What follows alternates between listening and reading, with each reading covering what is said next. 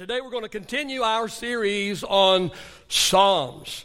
And the psalm that we are looking at today is Psalm 101. And uh, it is said this is a psalm of David. So let's read what David writes in Psalm 101. David writes, and he says, I will sing of your love and justice, Lord. I will praise you with songs. I will be careful to live a blameless life. When will you come to help me? I will lead a life of integrity in my own home. I will refuse to look at anything vile and vulgar. I hate all who deal crookedly. I will have nothing to do with them. I will reject perverse ideas and stay away from every evil. I will not tolerate people who slander their neighbors. I will not endure conceit and pride. I will search for faithful people to be my companions, and only those who are above reproach will be allowed to serve me. I will not allow deceivers to serve in my house, and liars will not stay in my presence. My daily task will be to ferret out the wicked and free the city of the Lord from their grip. Well, there are three things that uh, I, I, have picked out from this uh, uh, 101st division of the psalm to share with you to, today. Turn to your neighbor and say, Yay, he only has three points. Sorry, it's 30 minutes, whether it's three, five, or seven. The first thing that I see in this psalm, I see, and that is, I see our song. Say our song. We find this in the very first verse where David writes, and he says, I will sing of your love and justice, Lord. I will praise you with song. You know, style of worship is a battle that has been going on in the church since its beginning. It's nothing new, it's always been, and I'm afraid it will always be. Today, the battle is over contemporary versus traditional. And, and that battle uh, has been going on for years now. What's funny is uh, what is portrayed as traditional today was first the contemporary of yesterday.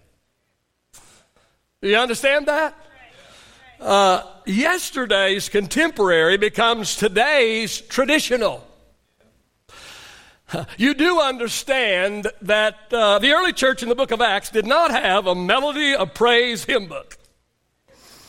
Some of you didn't know that. Or hymns of glorious praise. Uh, they did not sing Amazing Grace and I'll Fly Away. And when we all get to heaven, uh, those songs were not sung, they were not written, they were not available. See, here's what I know, and that is each generation has introduced its own style. And each new generation has received pushback from previous generations.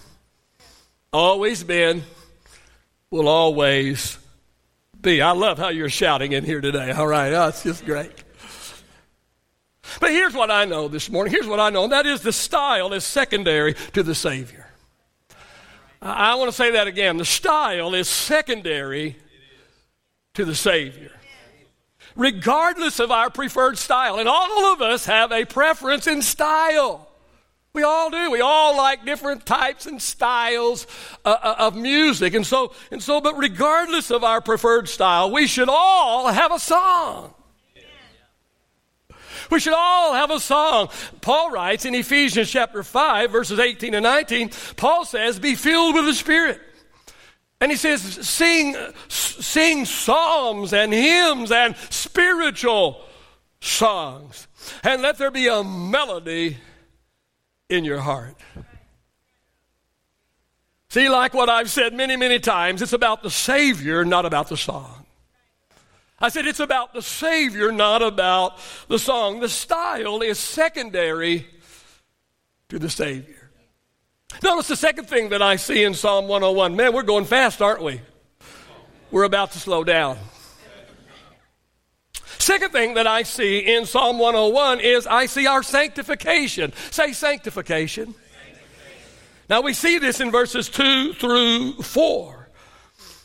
David writes, and he says, I will be careful to live a blameless life. Say blameless. blameless. I will be careful to, li- to live a blameless life. When will you come and help me? He goes on to write and says, I will lead a life of integrity in my own home. He says, I will refuse to look at anything vile and vulgar. He goes on to write, I hate all who deal crookedly. I will have nothing to do with them. I will reject perverse ideas and I will stay away from every evil. Let's talk about sanctification for a little bit today. This is a topic that nobody's talking about today. Uh, how long has it been since you've heard a sermon? Uh, I don't, I'm not just talking about from this podium, but, you know, online or what. Nobody's talking about sanctification these days, and it certainly, it certainly doesn't fit in the cool category. So I'm not expecting to come off really cool today, all right? Because, because sanctification and cool, you know, those are two different things, it seems. And yet, the Bible records this word or a derivative of this word over 135 times over 135 times the word sanctify or sanctification or a word like sanctification is a derivative of the word over 135 times in the Bible. How many, how many would agree that, that, that, that if God, if God put this word in his book 135 times, if God said so much about it, then we ought to be talking about it. It's not like it's just, you know, found one or two or three places, but no, no, over 135 times is it mentioned in the Bible. Now, a definition of this word in its most simplest form means to set apart or to separate. It means to make holy. Sanctification is a process. Say process. Sanctification is a process by which God gradually changes our nature. Our fleshly desires begin to weaken and our spiritual desires begin to grow stronger. See, see, salvation is not the end of our journey. It is only the beginning. And yet for so many people that, you know, they say the sinner's prayer or, you know, whatever they do, they walk the aisle or whatever it is that they do. And, and, and that's the end of their journey. But salvation is not the end of the journey. Salvation is the very beginning of our journey with the Lord. And after salvation, the process of sanctification begins. Now, it actually begins at salvation, but it is kicked into a higher gear immediately following salvation. So, I want to suggest four things about sanctification today. The first thing I want to say about sanctification, I want to say that it is, it's a serious matter.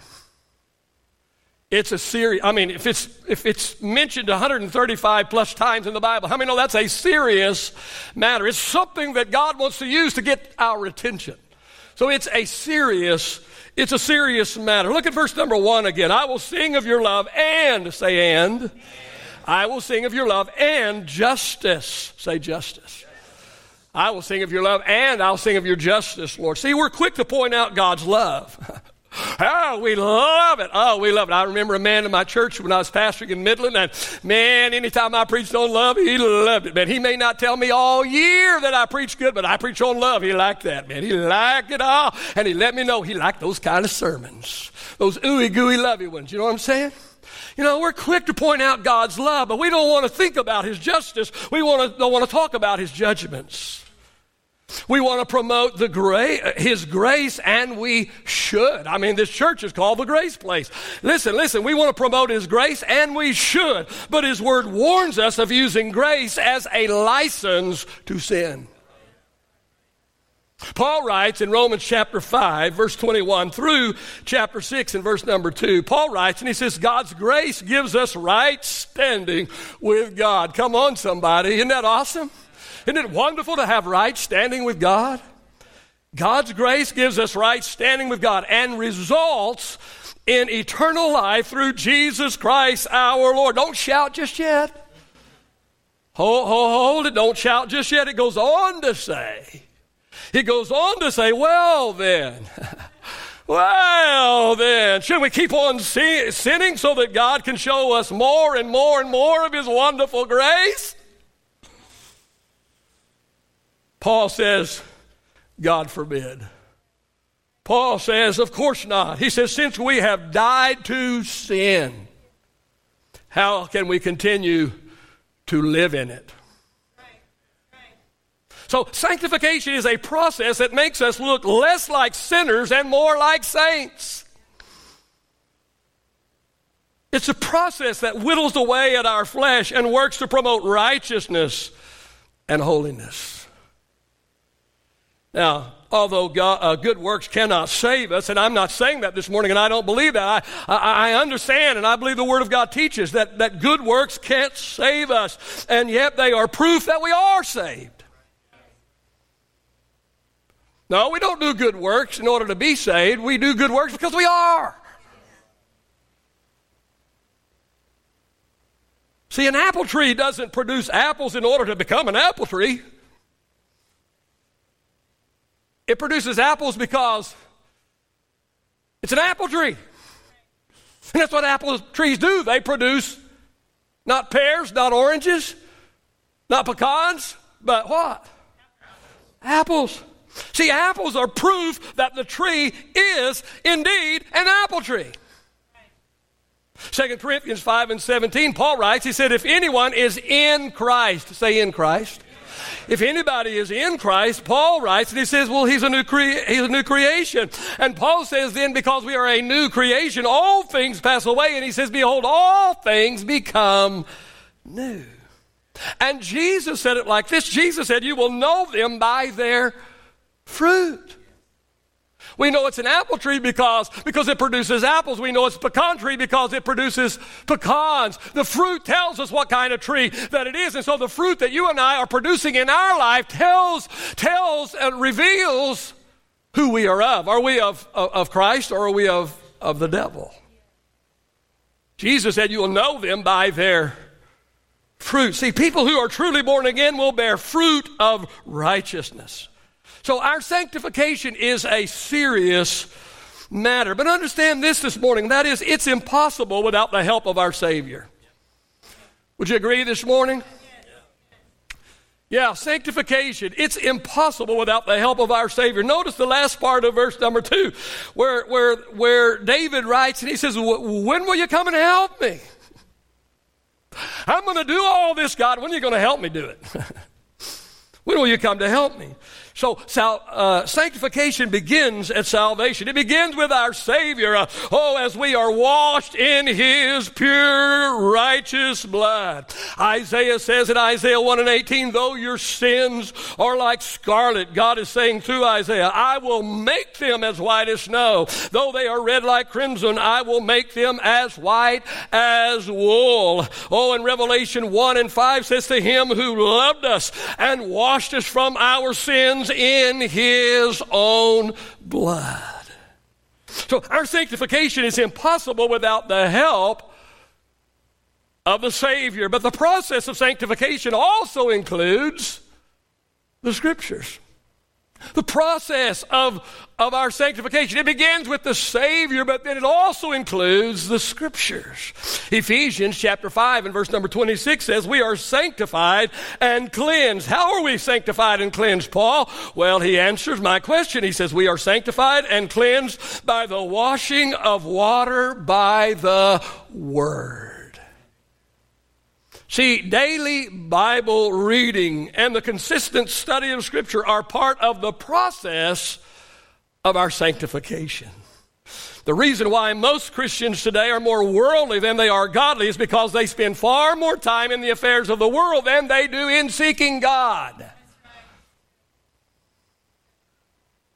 Now, please Please hear me this morning. I'm not condemning anyone for enjoying good, wholesome entertainment. That's not what I'm talking about this morning. And I'm not suggesting that we live an extremist lifestyle like a monk. That's not what I'm talking about this morning. What I am saying is that we need to feed and we need to nourish and we need to grow our spiritual being. And we do that, first of all, we do it through the scriptures. We do it through pouring over the Word of God and pouring the Word of God down into our heart and down into our spirit. See, to be a Christian, the word Christian actually means Christ like. So to be a Christian means to be Christ like. Romans chapter 8, verse 29, Paul writes, and he says, We should be conformed into the image of God's dear Son. I was talking to someone in the lobby today, uh, this, before the service, we were talking about, you know, uh, who this one and that one looks like. We're talking about their baby, actually, and who their baby looked like. And I told them, you know, sometimes I look in the mirror and I see my dad, and sometimes I look in the mirror and I see my mom, and I'm more of my mom than my dad, but, you know, uh, and the older I get, seems like the more of those things that, that, that, that, I, that I see coming in and through, and through me. And, and, and so, you know what? You and I need to be looking like Jesus. We need to be looking like, like, like Jesus. And as we study Scripture, we get a clearer picture of what Jesus looks like. Yeah, we can get a clear picture of, of, of, what Jesus looks like by, by, by studying the Scripture. And we, we, we understand then and, and, and glean what his character and his traits are. And, and then when we get a good picture of what Jesus looks like, then we look in the mirror and we see how unlike him we look. Hello? But as we learn of him and as we try to emulate him and as we implement his word, oh, oh, we might not look just like him, but we look more like him than we did. I may not look like Jesus to you, but I promise you I look a whole lot like, more like Jesus than I did 10 years ago, 20 years ago, 30 years ago, 40 years ago, 50 years ago. Learning and applying Scripture is a part of the process of our sanctification as we read the Word and we see things in the Word. Listen, I've been reading the Word for so many years and I read it every single day. But even this morning I was sitting there and, and Chris was reading and I, I don't bring my phone in here. I leave it because I don't want it going off on me. So I asked my wife, I said, text me Ephesians, what was it, babe? Whatever it was. One of the, one of the verses that he read this morning because it said something. I know it's in that translation. It well, I didn't, I don't think I've seen that. Before. Listen, listen. Oh, there's so much in the Word of God. And, and as we learn God's Word and we apply God's Word, oh, He moves us from glory to glory to glory. And though we may not look like Him today, we look more like Him today than we did yesterday. And we should look more like Him tomorrow than we do today. So learning and applying Scripture is a part of the process of our sanctification. But not only does this process include the Savior, include the Scriptures, but it also, it also includes the Spirit. The Holy Spirit plays a big role in our sanctification. Romans chapter 15 and verse 16, Paul says we are sanctified. How are we sanctified, Paul? Paul says we are sanctified by the Holy Spirit. It's a process. It begins with the Savior. It includes the Scriptures, but it also includes the Spirit. Listen, listen, the Holy Spirit empowers us to live a godly life. As we search the Scriptures and we see how we ought to live, and we see how far short of those uh, of that that we are, and how unlike Jesus we really look, but it's the Holy Spirit, oh, that will come along b- beside us and empower us and help us to live a godly life and transform us into the image of the Lord Jesus Christ. The Holy Spirit empowers us to live a godly life. The Holy Spirit convicts us when we sin. Don't hear a lot about conviction these days either. We need to bring that one back. The Holy Spirit helps guides us, uh, helps guide us and warn us and, and, and help us stay away from ungodly activity. That's why we need to, we, we need to make friends with the Holy Spirit. That's why we need to invite the Holy Spirit to walk with us every single day. Oh, I ask the Holy Spirit, oh, just over and over, help me to be sensitive.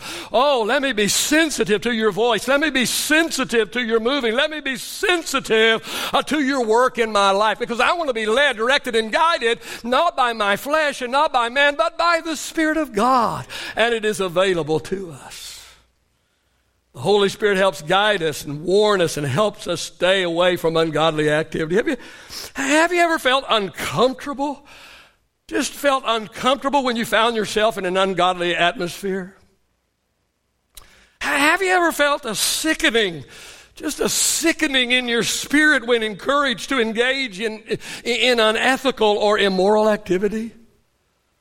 Have you ever had alarm bells just go off on the inside of you when, when confronted with something that just, it, it, just seemed off? You couldn't really put your finger on it. It wasn't black and white, but, but oh, alarm bells were going off on the inside of you because, because there's just so, it just didn't seem right. Just something just seemed off. Has that ever happened to you? See, that's the Holy Spirit. That's the Holy Spirit doing His, doing His work, sanctifying you, setting you apart. 2 Corinthians 6 and 17, Paul says, Come out from among them and be separate, says the Lord. Do not touch what is unclean, and I will receive you. Now, there was a time when the church was into legalism. I'm not promoting legalism. That's not what I'm saying. I don't want us to return to legalism, but hear me this morning. Hear me. The pendulum has swung too far in the opposite direction where there seems to be little difference today in saint and sinner.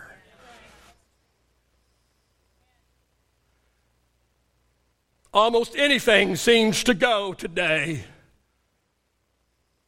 in the name of grace. But Ephesians chapter 5, verse 26 and 27 in the New Testament, say New Testament, still says that the church that the Lord is pleased with. Now, we say it all the time you can't make God love you anymore by your behavior. No, but you can sure make Him more pleased with you.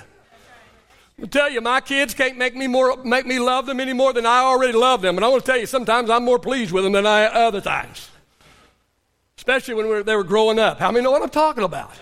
No, you can't make God unlove you. No, there's nothing you can do to make God love you more, but I'm going to tell you that sometimes we please God and sometimes we don't please God. And listen, listen, listen, I don't know, you preach it the way you want to preach it, but life just goes better for me when I'm pleasing God.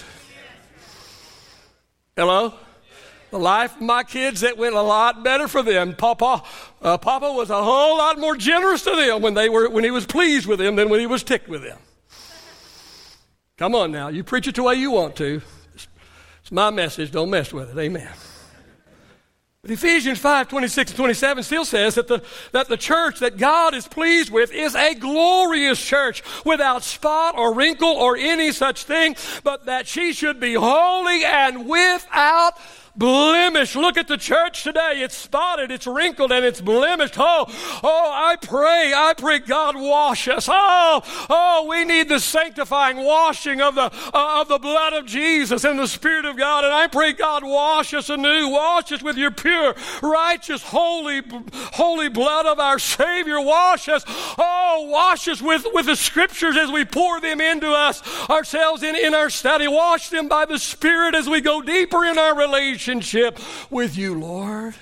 If that's your desire, shout an amen in this house this morning. Mediocre enthusiasm, but I'll take what I can get. Amen. I know you out there screaming, we're just shouting and jumping. Ah, I know you were. All right, we're talking about sanctification. It's a serious matter. It's a serious matter. It's impossible without the help of the Savior, the Scriptures, and the Spirit. And it involves self denial. Read verses uh, 2 through 4 again. David says, I will be careful. Say, be careful. David says, I will be careful to live a blameless life. When will you come to help me? I will lead a life of integrity in my own home. I will refuse to look at anything vile and vulgar. I hate all who deal crookedly. I have nothing to do with them. I will reject perverse ideas. I will stay away from every evil. I understand that we cannot sanctify ourselves, but although we cannot sanctify ourselves, we are a part of the process. Turn to your neighbor and say, You're a part of the process. We are a part of the process of sanctification. See, see, we know what our weaknesses are. We know where we are vulnerable. See, see, the problem with sin is it's fun. Hello? I said the problem with sin is it's fun, it's exciting, it's enticing. See, see, if sin were not all of this, there would be no draw, there would be no temptation, there would be no allurement. So, sanctification involves self denial. And the fourth and final thing that I want to say about sanctification is this, and that is it will be a struggle. Sanctification, it will be a struggle. Verse 4 I will reject perverse ideas. I will stay away from every evil. Here's what I know, and that is that that's a whole lot easier to say than it is to do. And if anyone should know this, it would be David because he failed miserably in this. Sanctification is a struggle. Sanctification is the purifying of our flesh, and our flesh is anything but pure. There's a tug of war that goes on constantly between our flesh and our spirit. Jesus said it like this. He said in Matthew 26 and 40, 41, Jesus said, The spirit is willing, And that's, that's on Sunday morning when the preacher is preaching, oh, yeah, yeah, yeah, yeah, yeah, yeah, yeah. The spirit is willing, Jesus said, but the flesh is weak. a whole lot harder to live it out on Monday than it is to shout about it on Sunday morning. Paul said in Romans 7, he says, What I want to do, I don't do. This is the Apostle Paul. He said, What I want to do, he said, I don't do. He said, But what I do not want to do, that's exactly what I end up doing. How many would say, Hey, that's me as well? Sanctification will be a struggle. The good news is we have the Savior, we have the Scriptures, and we have the Spirit to help us. All right, let's look very quickly at the third thing that I see in Psalm 101, and that is our surroundings. And we see this in verses 5 through 8. Let's read it one more time. David says, I will not tolerate people who slander their neighbors. I will not endure conceit and pride. He said, I will search for faithful people to be my companions. Only those who are above reproach will be allowed to serve me. I will not allow deceivers to serve in my house, and liars will not stay in my presence. And my daily task will be to ferret out the wicked and free the city of the Lord from their grip. Very quickly, I want to share three things here. First of all, we should be very selective of our inner circle. Very selective of our inner circle. Verses 6 and 7 says, David says, I will search for faithful people. Stay faithful. He said, I will search for faithful people to be my companions. Only those that are above reproach are going to get in my inner circle, David said. And I'm going to reject deceivers and liars are not going to be allowed in my presence. Now, I know I talk about this an awful lot, and so I'm not going to belabor the point, but it's in this scripture, and so I need to mention it, and somebody's hearing it for the very, very first time. But here's what I know and that who is and that is who we are and how we act is a direct reflection of our inner circle. Who we are and how we act is a direct reflection of our inner circle. Jim Rohn says, he says, add up your five closest relationships. Take your five closest relationships, add those five together, take that number, divide by five, and that's you. What he is saying is we are the average of our five closest relationships. So if you don't like who you are and how you act, maybe you need to look at who you're hanging out with. It's the only way to bring that average up. Change some relationships. All right, moving right on. The second thing I, I want to say here, and that is we should be very careful what we sanction.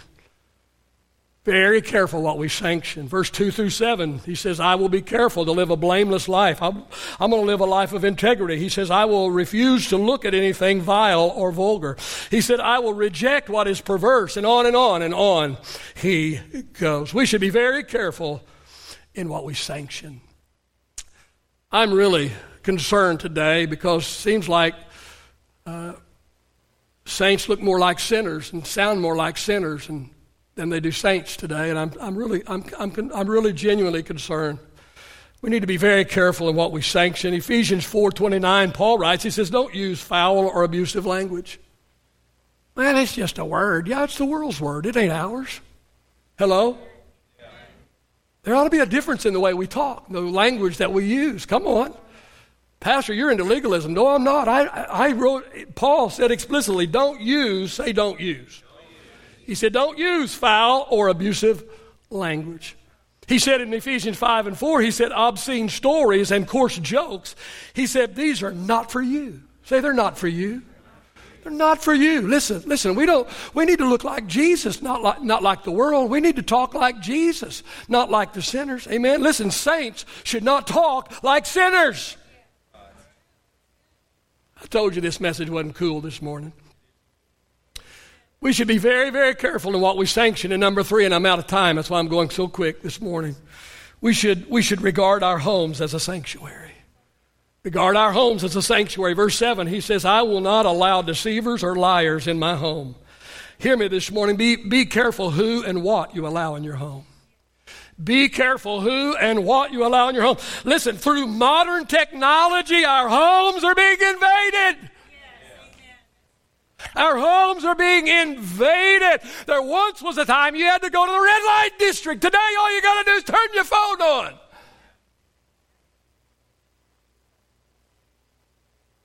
Bad spirits are actually being invited into our homes by those who choose vile and vulgar and ungodly entertainment.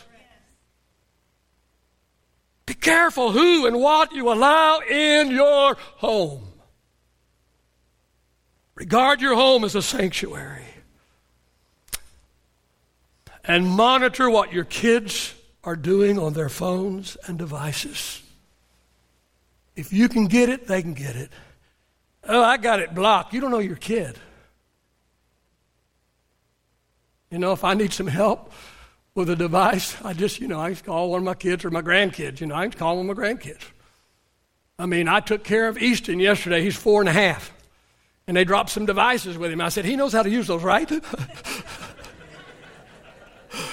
yeah, that four and a half year old knows how to. Uh, 65 year old, uh, not very good with it, but that four and a half, man, he is all over that thing.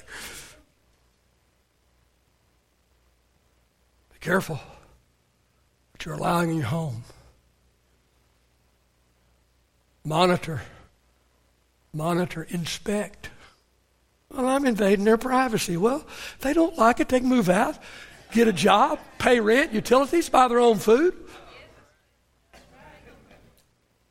Until then, they're in my home. I ain't invading their space. They ain't got any space. Now the kids just love me now. I know that takeaway from the message today is God's will not only includes our salvation, but also our sanctification. 1 Thessalonians 4 and 3, Paul writes and he says, This is the will of God. What is the will of God?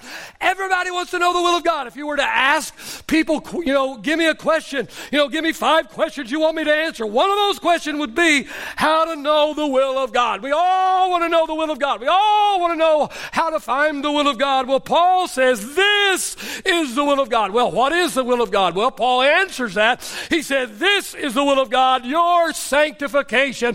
It's the will of God that you be sanctified. It's the will of God that you be set apart. It's the will of God that you begin to look more like the Savior than you do the devil. It's the will of God that you become closer and closer to Him. It's the will of God that you desire the things of God more than you desire the things of the world. That's the will of God.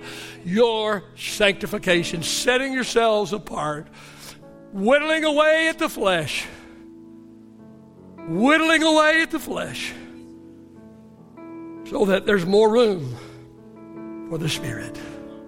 Father, thank you for your word today. I just pray you'll take the word of God today. I pray that it will do what you intend for it to do today. Father, in the name of Jesus, amen.